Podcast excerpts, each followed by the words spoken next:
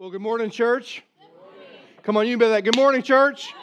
Glad you are here this morning. And before we jump into the series, real quickly, I want to remind you does anybody know what next week is? It is Easter. It is the biggest day on the Christian calendar as we come and celebrate the only event that changed all of eternity, and that is Easter. And so we want to encourage you to be here next week. We are planning for well over 300 people we hope to have in this place. And so we want you to be here, be early. We have a, a lot of activities going on at 10 o'clock. We have outdoor activities for adults. We have face painting, balloon animals, Easter egg hunt. That's for the kids, not for the adults. We got all this stuff going on. We're going to have muffins coming out of our ears, and we're going to have coffee. It's going to be an incredible day. Show up at 10 o'clock, service at 10:30. And if you've got somebody to invite, please grab those invite cards, or we've got like 12 baskets up here. You can grab one, eat the peep, that's for you. But then fill it with candy, take it to somebody you want to invite and say, Would you please come to my, my church on Easter? And there's an invite card in there. So please, let's, let's be the hands and feet of Christ, going and inviting people to come to a place where they're going to hear the only message that can change their eternity. It's the message of Christ. If you agree with that, say amen. Amen. So now we're going to jump back in. Today is the last day. I don't know about you, but uh, and I probably said this before. Have you ever watched a series on like Netflix, like a, a like a series that was like six seasons? You know what I'm talking about? And when you got done with the seasons, you feel like you lost part of your family because now you're done right? You know what I'm talking about? And so some of us watch way too much television. So this is kind of how I feel about Genesis. We've been walking for the last 11 weeks through the first 11 chapters of the book of Genesis, and what we've seen has been extraordinary. We have seen some really interesting things. We've seen some foundational truths that have, that have kind of shaped us. There some foundational truths that have grown us in our faith. So we've learned a lot about who God is, right? That God is an eternal God who's intricately involved in his creation. We've learned a lot about what God does, how he creates and how he speaks and how he rested. And we've learned a lot about our responsibility. You remember way back in Genesis 2, the first thing God gave humanity was the blessing of responsibility, right? He gave us that. And then we see everything fall apart in chapter 3. We saw the fall come into the world. And the whole point of going through chapter 3 was not just talking about the fall coming to the world, but to be reminded of ourselves of what sin does to us. Sin always creates shame, it always leads to fear, and consequently, sin always tries to blame somebody else for what's happened to you. But at the end of the day, we're all going to be held accountable for our sin and our actions. And then, if the story couldn't get any worse, we saw probably the most heinous sin ever happen in chapter 4 when what happened? Anybody remember what happened? Cain killed Abel, right? Brother against brother and Cain killed Abel, and then it just begins to fall apart from there. We begin to see this spiral of sin that just takes us down and takes us down and takes us down, and to the point where God said, Okay, I've got to bring judgment, and I've got to be a, I am a just God, and so therefore sin has got to be dealt with. And so what does God do? God decides He's going to destroy the world, but He's going to save a family, Noah's family. So He calls out this guy named Noah and says, Noah, I want you to build an ark. I know you don't know what an ark looks like because there's never been one built before, but I'm going tell you exactly how to build it, Noah, and I want you to build that ark. And when the rain waters come, I'm going to tell you to get all these animals to get in it. We're going to close the door, and I'm going to rescue your family. And Noah, your family is going to help me start all over again. And so we had in Genesis early on where God was like the beauty of what God has done. And then we see the sinfulness of humanity. But even in Genesis 3, we saw that glimmer of hope, didn't we? Of the one that was eventually going to come who was going to crush the head of the serpent, crush the head of Satan, talking about Jesus. But then they continue to sin, and the spiral keeps going. And so God decides, I'm going to destroy all the world, everything in it, except these animals and this one family. That was a picture of God's grace. Now, I don't, I'm not the sharpest tool in the tool shed, but here's what I would say. If you knew the stories, and you have to be honest, would these people that were Noah, his sons, and their descendants, would they have known the stories going back to Adam and Eve? Would they have known the stories, the oral tradition of Cain and Abel? Would they have known the stories of how people had rebelled against God? Would they have heard Noah tell the story how God showed up and said, By the way, bro, you're going to build an ark for me? Would they have known the stories? Yes, they would have. Oral tradition was strong back in that time. So if you know the stories, it, would there be a part of you that goes, okay, here's what I can here's what I can deduct from this. God is good, living for God is great, not living for God, things don't go well for me. Would that be an easy deduction for you to make? Sure it would. And so you would think coming into that, it would all change. Because last week, what we saw was how God came to Noah and said, Noah, I'm going to bless you. Noah, I'm going to give you some instructions how to live your life. And Noah, I'm going to have a covenant with you. I'm going to enter into a covenant. By the way, a one sided covenant. I'm the only one who can keep it, but I want you to enjoy the benefits of my covenant. You would think this would be this pinnacle new beginning where everything goes well. We've already seen it fall apart twice, but maybe now going to go, it's going to go well. But it doesn't. It doesn't at all. In fact, if you go back, we're not going to read today, but if you go back and read chapter 10, what you're going to see is in chapter 10 is we talk about uh, Shem, Ham, and Japheth, the three stooges. That's really what they were. Shem, Ham, and Japheth, and these guys and their descendants. How and listen, honestly, they they how they began to develop and to grow but their descendants become more and more wicked, and it leads to what happens in chapter 11, which is known as the Tower of Babel. So if you have your Bibles, I want you to turn with me to Genesis chapter 11, and that's where we're going to be this morning. Genesis chapter 11. Now, what is interesting about chapter 10 is you notice a little bit that they have been, began to fulfill part of the purpose God had for them. Do you remember the purpose God had for Adam and Eve and the purpose He had for Noah and his wife? It was to be fruitful, to multiply, and to what? Fill the earth. And so if you read chapter 10, you find out they did a really good job of being fruitful and multiplying. But then we come to chapter 11. I want to read the first two verses because it sets the background for what we're going to look at this morning. Uh, Genesis 11, verse 1 and 2 say this Now the whole earth had one language and the same words. That means it was the same vernacular. And as the people migrated from the east, they found a plain in the land of Shinar and they settled there. Now, here's some context to help us. What we know is that when chapter 11 happens, this is about 100 years after they've exited the ark. So 100, they've come off the ark. Uh, Shem, Ham, and Japheth and their wives, they've been being fruitful and multiplying. So now we're about 100 years after they come off the ark. And what we find out is that when they come off the ark, how many languages are there? There's one one set of vocabulary, one set of words, there is one language, right? And so there's oneness. And what do they do? Because there's only one language, all these people, all the descendants of Shem, Ham, and Japheth, all these different descendants, they decide, hey, we're going to come together and we're all going to settle in a place called Shinar. Shinar is also known as Babylon. And so they decide all of them are going to come and they're going to settle in this one location. And so that gives a little context to what's about to happen. Because today there's two things I want you to see as we continue in chapter 11. And the first thing I want you to notice is found in verse 3 and 4. It says this, and they said to one another, these men, these people, these, these, these different generations of people said, uh, they said to one another, Come, let us make bricks and burn them thoroughly. And they had bricks for stone and bitumen for mortar. Now, what it says here in verse 4 Then they said, Come, let us build ourselves a city and a tower with its top and the heavens, and let us make a name for ourselves, lest we be dispersed over the face of the whole earth. Now, what we find out in these two verses is this as we see that humanity's continual heart to sin.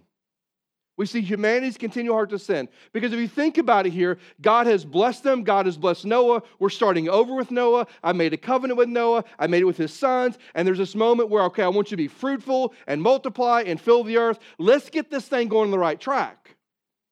But they don't. There's one language, one vocabulary. So they all decide, hey, let's all just live in the same place and let's do some things we shouldn't do. And the first sin I want you to notice in the passages is the sin of disobedience. Did you see there where he said, Come, let us build for ourselves a city? Now, a city means how many cities? One city. So he said, Listen, we've all come together and we all want to build a city, a singular city. Now, listen to me. You say, well, Doug, why is that a big deal? Because it's, it's in breach of what God had told him to do. God said, be fruitful, multiply, and fill the earth. They were fruitful and multiply, but they wanted to resonate in one location. So they totally ignored the mandates of God and they said, hey, listen, we're going to come together and we're going to build a city for all of us. One language, one people, one group, different descendants, but we're all going to come together. We're all going to stay in the same city and we're going to build one city, not two, one, a city. And they were totally in violation to what God had told them to do. But did you notice how what they were going to build the city out of? Let's go back to it. It says this Come, let us make bricks and burn them thoroughly. In other words, bake the bricks, and had bricks for stone and bitumen for mortar. Now, what they were doing is that you see, uh, with what they were going to build the city with, is actually a reflection of the level of their disobedience. They didn't just want to build a city to live in, they wanted to build a city with baked bricks and mortar. Now, what does the kind of mortar they do do to bricks? It makes it waterproof. And the bricks they were taking and baking them, what does that do to the bricks? Makes them indestructible. So they wanted to build a city, breaking the mandates of God, ignoring what God had told them, but they wanted to build a city that was waterproof and indestructible. Now, why in the world would they want to do that? Because if we can build a city that's waterproof and indestructible, we can avoid the judging hand of Almighty God. Think about that. You say, well, how do you know their motivation was wrong? Because of that. It wasn't like, hey, let's all build cities. Let's all spread out. Let's do what God told us to do. No, no. Let's all come together. Let's build one big city. Now, I know you're thinking, okay, these people are nuts because, like, have you ever been to a family reunion before? How many of you went to your family reunion and could not wait to get out? If you're not raising your hand, you're the people we want to get away from, right? Yeah, I've been to those. You show up and you're like, you got, everybody's got that aunt, right? You got that aunt, and so and so you you go and like, I got to get out of here. I just got to go, right? And so they just like, I mean, apparently they really liked each other because all three of the sons and, and all their descendants wanted to build a city. But when they did this, this was a sin of disobedience. They were ignoring the mandate of God to fill the earth, and they wanted to build a city that was waterproof and indestructible, so they could avoid and withstand the judging and the judgment of God. Now, we know they could have never withstood the judgment of God, could they? Come on, could they have done that? No.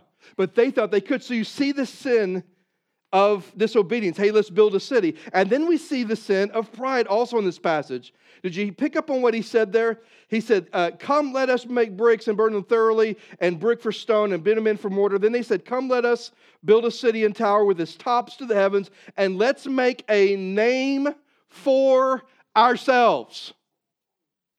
Let's make a name for ourselves. Hey, let's do this in such a way that people throughout the course of history are to go, whoo, those people, man, they were the real deal. Those people were incredible. Those people built that city and it was waterproof, and man, Almighty God came down and judged them, and they withstood it and they won the battle. Those people were awesome. He said, let's make a name for ourselves. Now, what does that tell you? It tells you that every fiber of their being was self centered. It was all about them. It was all about them building a city that they could withstand, but it was all about them making a name for themselves, that they were going to be the top dog. They only saw the adoration of self. They wanted all the glory. Have you ever known somebody that when they do something really good, they want you to know they've done something good and they want the pat on the back? Have you known somebody like that? And we, some of you are like calling names out. Okay, so like we know people like that, right? The sin of pride. See, in their statement, let's make a name for ourselves, is there humility in that? No, it's just arrogance. And so we see the sin of disobedience, let's build a city. We see the sin of pride, let's make a name for ourselves. But then I want you to notice the sin of rebellion. What was this tower? How high was it to reach? The heavens. Now we know, come on, we know literally they could not have built a tower that would reach the heavens. We know this is not literal. But why do they want to build a tower that was so tall as if it had made to the heavens? The reason they want to do that is because they weren't going to literally do that, but they wanted a tower and a monument that reflected their greatness. They wanted something that could flaunt their power, something that they could look to to flaunt their authority, something they could look to, they could flaunt. Listen to this. They could flaunt we don't need God. We built this on our own. Even our building will reach the heavens. We're powerful, we're authoritative. We don't need to be dependent on a God. We've got this. And you see this sin of rebellion to build this and to flaunt this. And so, what we have in these first few verses, we have a people who ignore the mandates of God, totally ignored what God told them to do. We have a people that made life all about themselves. And we have a people who said, We don't need God. Now, don't raise your hand, don't answer it out loud. Just think about this question Is that true of us? Now, just think about it. I'm not trying to I'm trying to step on your toes. I'm just asking a question that I've been asking myself for weeks now, looking at this passage. Is this true of me? And sometimes, can I be honest, say, it is. Do sometimes we find ourselves in a place that we are deliberately and intentionally ignoring the mandates of God and the Word of God in our life? Well, Doug, I don't do that. Well, let's talk about that for a minute. When's the last time you saw something inappropriate? I'm not talking about pornography. I'm talking about something you saw that took you down a path that shouldn't take you down. Well, doesn't Scripture say we should set nothing vain before our eyes? What about how you treat people? Well, Doug, you just don't understand. You don't know them. I mean, they are like the most unlovable person in the world. But didn't Jesus say that we're to pray for our enemies and to love those who persecute us? Didn't Jesus himself say that? My point is, do we all find ourselves at a time where we're ignoring the mandates of God? In fact, one of the biggest ones is when conflict happens. I'm going to tell you, I've been in ministry almost 30, uh, over 31 years, and when conflict happens, a lot of times, especially when I was a student pastor, teenagers would come to me and go, Doug, will you go handle this for me? No, I'm not in the conflict. But Jesus was very clear how to handle conflict. Matthew 18 tells us exactly the process we're to go through. Matthew 7 tells us the heart with which we're to go to that person, where you take the log out of your eye to go help them with the speck in theirs. I mean, we have a lot of instruction, a lot of wisdom and guidance and direction in God's word. But if we were all honest in the room, there are seasons and times in our life that we are ignoring the mandate of God. Do you agree with that? Do you think there's times in our life and seasons in our life where life becomes all about us? Can I say something? Sometimes we wrestle with a notion, I don't want to. And can I tell you, sometimes if that is your heart and it is violating the clear teaching of Scripture, you need to forget what you want and choose to do what is right. Right? And so many times we get to the place where life is all about us. It's all about our desires and our wants, just like them. And what about those moments we find ourselves where we think, hey, I got this? Hey, I'm going through a difficult time. I'm going through a stressful time. Hey, I got this. And we, we totally ignore our need and dependence on Almighty God. See, what I hope we learn from these first four verses is this, this basic truth that for men, then for man, humanity, our desires are always self indulging, self glorifying, and self fulfilling. Did you pick up on which word I used three times? self, right? Self indulging, self glorifying, and self fulfilling. But what God's desire for humanity is, is that we would be desperately dependent upon Him. That's what God wants for us. So when we look at this passage and we think, you know, God's made this new covenant with Noah, surely things are going to turn around. What we see is a continual, humanity's continual heart to sin. Now, let's just be honest. We've talked about this before. If you're God and you see this, are you done with humanity yet? Is there a point where you're like, you know, quoting Jesus here, you're shaking the dust off your sandals, like, I'm done with these people? But we don't see that in the passage. Second thing I want you to notice is found in verses 5 through 9. Look at this 5 through 8. And it says this in verse 5. And the Lord, read that with me. And the Lord what? Came down. Can you think of another time in Scripture that that idea is used? How about the birth of Christ, right? And the Word became flesh and dwelt among us. And it says, And the Lord, verse 5, came down to see the city and the tower which the children of man had built. And the Lord said, Behold, they are one people and they have one language, and this is the only beginning of what they will do. And nothing that they propose to do will now be impossible for them. So come, let us, that's a phrase to the Trinity, come, let us go down and may not understand one another's speech. So the Lord dispersed them from from there over the face of the earth, and they left off building the city. Now, here's what we see. While we saw the humanity's continual heart to sin, here we see God's continual heart to rescue. Now, I know I've said this maybe every single week of this series that I've been preaching it, but I don't want you to ever forget it. We have a God who never, ever, ever gives up on humanity.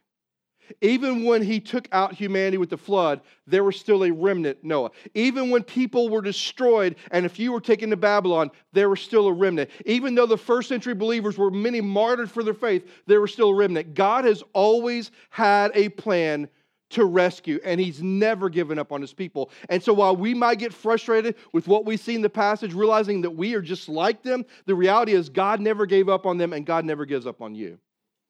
And some of you need to know that this morning. God hasn't written you off. you're not on the bad list in God's eyes. You're on the list that desperately needs Him, maybe, but He's not giving up on you. And here's what we see in this passage, in these three verses, we see that God's heart to rescue in a couple of ways. First of all, we see it in His intervention. Look with me in verse 5 again. And the Lord came down to see the city and the tower which the children of man had built. The first way we see God's continual heart to rescue is through his intervention. Now, why does God intervene? Why does he intervene? He intervenes because he wants to bring opposition to what they're doing. Was God okay with what they were doing?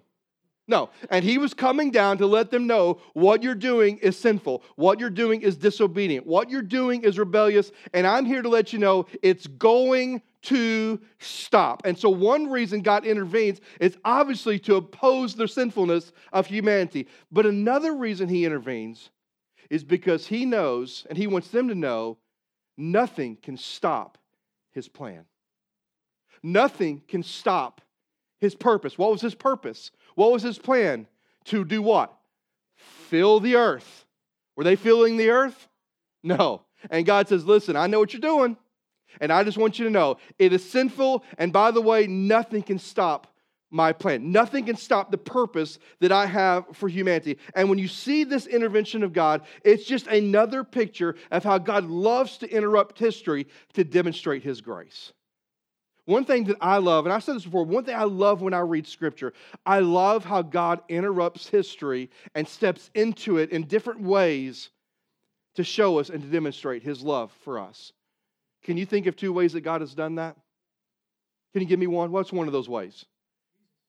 Jesus, right? Jesus came to the world, the birth of Christ, like the Word became flesh. Can you think of another way that God has interrupted history to bring salvation to the world? Yeah, the cross and the resurrection, right? And so God intervenes in history and he intervenes to oppose their sinfulness, but also to remind them this is a picture of my grace. My purposes will be carried out. And another way that we see God's heart for rescue is not only in his intervention, we also see it, secondly, in his discipline. Look with me in verse 6 through 8 again.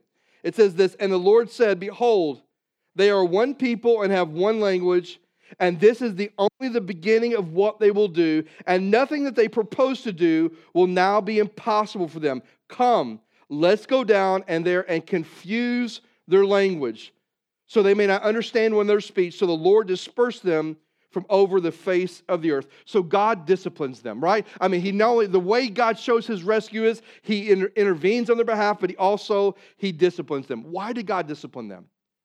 Because there's a key phrase there. He said, they're going to go down the path of no return, right? And God's like, I know where this is going.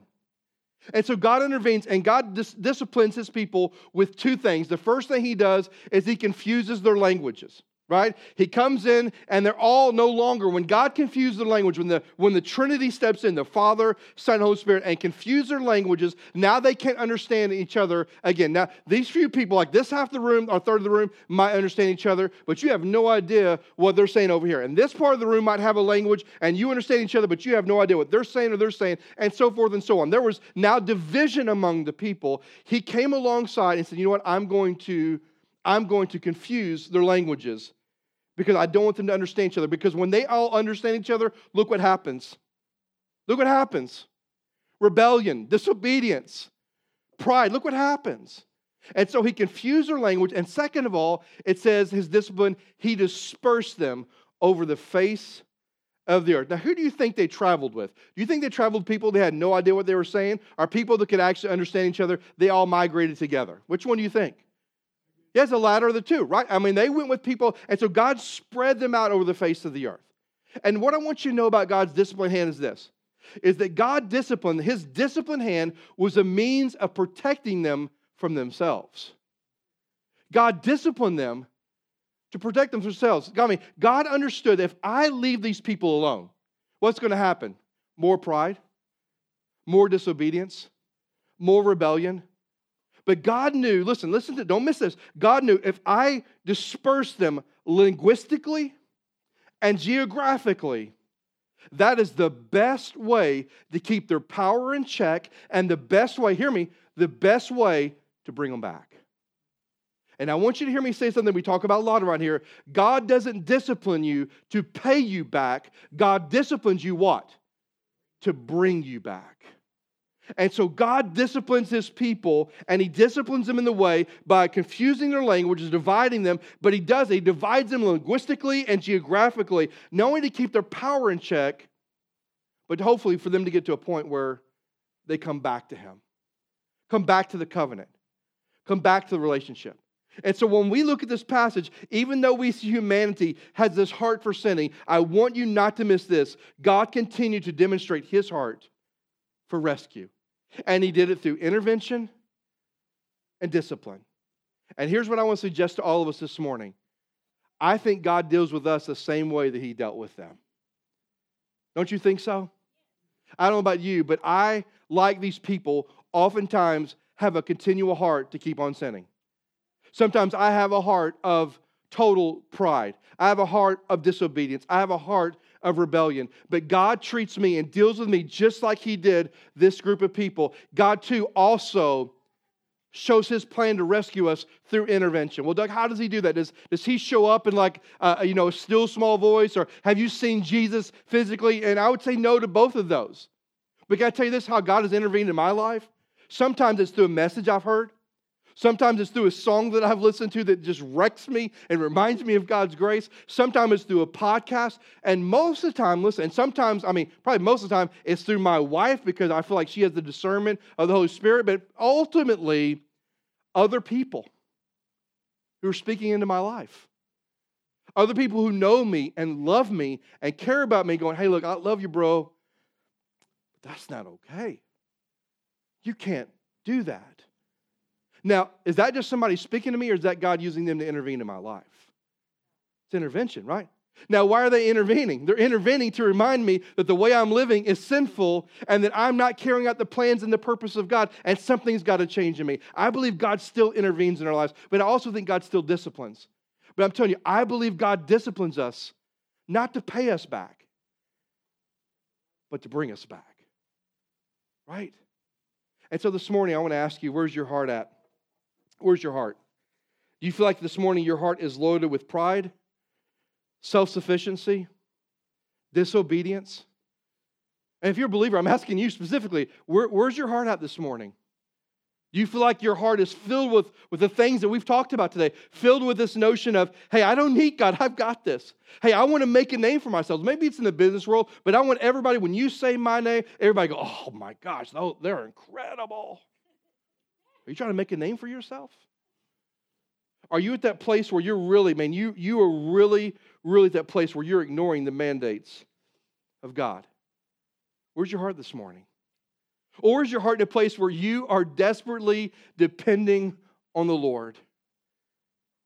But for those of you that aren't, for those of you that heart are much like these people, can I just challenge you with two things this morning? First thing I want to challenge you with and we say it a lot, but I want you to hear me say it, is I'm, I'm going to challenge you to repent this morning. I want to challenge you to call out that pride in your life. Ask God to help you. I want to challenge you to call out that disobedience in your life. I want to challenge you to call out the rebellious heart in your life and say, God, I want to turn from my rebellion, my pride, and my disobedience, and I want to turn back to the relationship I have with you. I want you to renew and restore me, Lord. And if you're a believer this morning and you feel like your heart is a wrong heart this morning, would you repent of that? Or maybe you've gone so far down that trail as a believer and you've ignored God and you, you've ignored God so much that, man, you even become numb maybe to the things of God. Listen, here's my prayer for you then. Would, I challenge you with this. Would you be willing to receive God's intervention and discipline in your life? Would you walk out of this place today going, okay, God, I know that I've walked away from you, but I'm looking for people and moments and situations and circumstances where you're trying to intervene in my life to point out the sinfulness of my heart and to do a work? And would you receive that intervention? Would you receive that discipline and allow it to turn you back to Him? Here's what I know about me, and probably true of all of you. We all have seasons, moments, and situations where we begin to bail and to walk away from God. And I'm just asking you this morning don't you think it's time to come home? Don't you think it's time to come back to the one who loves us more than you could ever love yourself? Who loves you so much, he sent his only son to die for you. For some of us that are running in rebellion, maybe it's just that notion of I'm not feeling close to God. I don't feel like my relationship with God is strong. Listen, He never left you. You're the one that walked away. Isn't it time to come home this morning? And so, if that's you, I'm going to ask you to do this with me this morning. I'm going to ask you in just a moment, we're going to sing. I'm going to say this altar's open. If you just need to repent of pride, disobedience, rebellion, this altar's open. If you need to say, God, I need to receive people's uh, uh, intervention and, and I need to receive your discipline in my life to take me back, this altar's open. If you're just struggling this morning and you are burdened down this morning, there's only one place to go it's to our Heavenly Father. And this altar is going to be open for you. And if you're here this morning, and you've never trusted Christ and you think your story is so bad and you've gone too far, listen, I want to remind you, you've never gone too far. God still has a plan to rescue you. And all it takes, listen, all it takes is you receiving it. I remember when I was a kid, I was probably in third grade. I don't know how to swim, quite frankly. I still don't know how to swim. Uh, I love the water, I just can't swim. I know some of you have friends that go, Oh, Doug, but everybody's got a buoying point. At some point, you just kind of float around. Mine's about six inches above my head, so I just can't swim. I know I can't swim, but I remember I was at my friend's pool party, never really been to a pool party, and I decided I was going to teach myself to swim on the fly. And so I decided to jump in the deep end of the pool. And it didn't take me long to realize I didn't know how to swim, and I began to panic. I mean, like real panic, like I'm going to die. I'm, I'm, I mean, I'm like third grade. I don't know what went through my mind except I'm going to die here. And I'll never forget my friend reaching out to me. And as I kept bobbing up and down, going, help, you know, help, or water's, you know, choking on water, I remember there was a moment when I had to reach out and grab his hand and let him rescue me. And if you don't know Christ today, I'm asking you, would you reach out your hand and let him rescue you? Because he wants to. So, whatever decision you make this morning, would we be faithful to respond to that? This altar is going to be open. And it's not just for those that need to repent, it's not just for those that need to, to, to receive that the intervention. This is an altar today, this morning. And I want you to join me at it because if you've got some things hard and heavy on your heart, this altar is for us to come to the only place we can go to find peace, comfort, and encouragement. And that's to the Lord, right? Let's all stand together if you would. Everybody stand with me. Every head bowed and every eye closed. God, I thank you this morning for your word. God, there's a part of me when we read a story going, oh my gosh, here it is again. The cycle of sin just keeps on.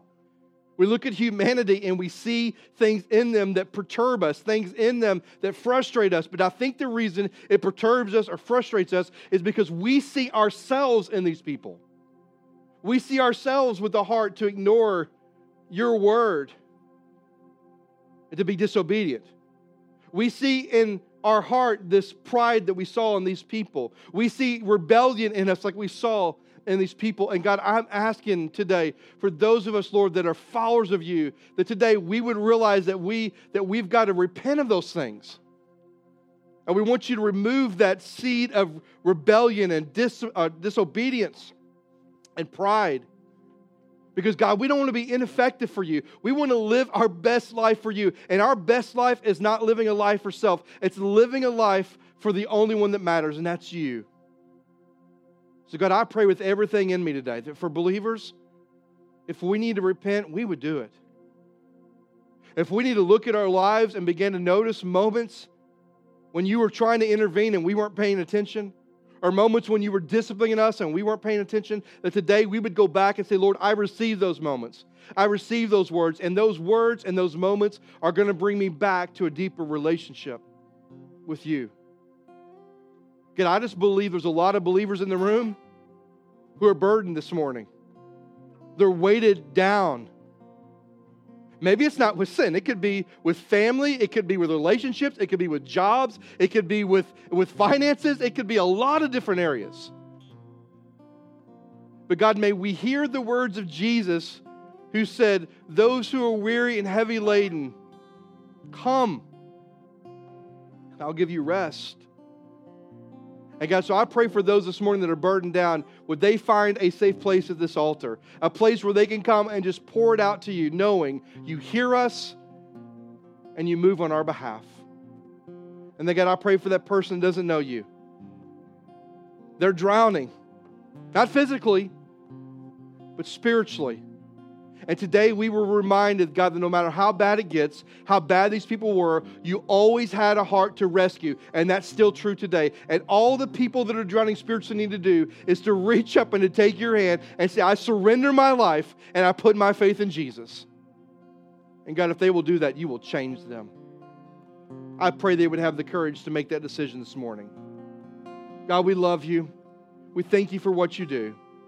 And now I pray that we would be faithful to respond to you. For it's in your precious and your powerful Son's name we pray. Amen. Now listen, I just want to challenge you. Maybe you need to repent. Maybe you need to receive what God is doing in your life. Or maybe you are just burdened this morning.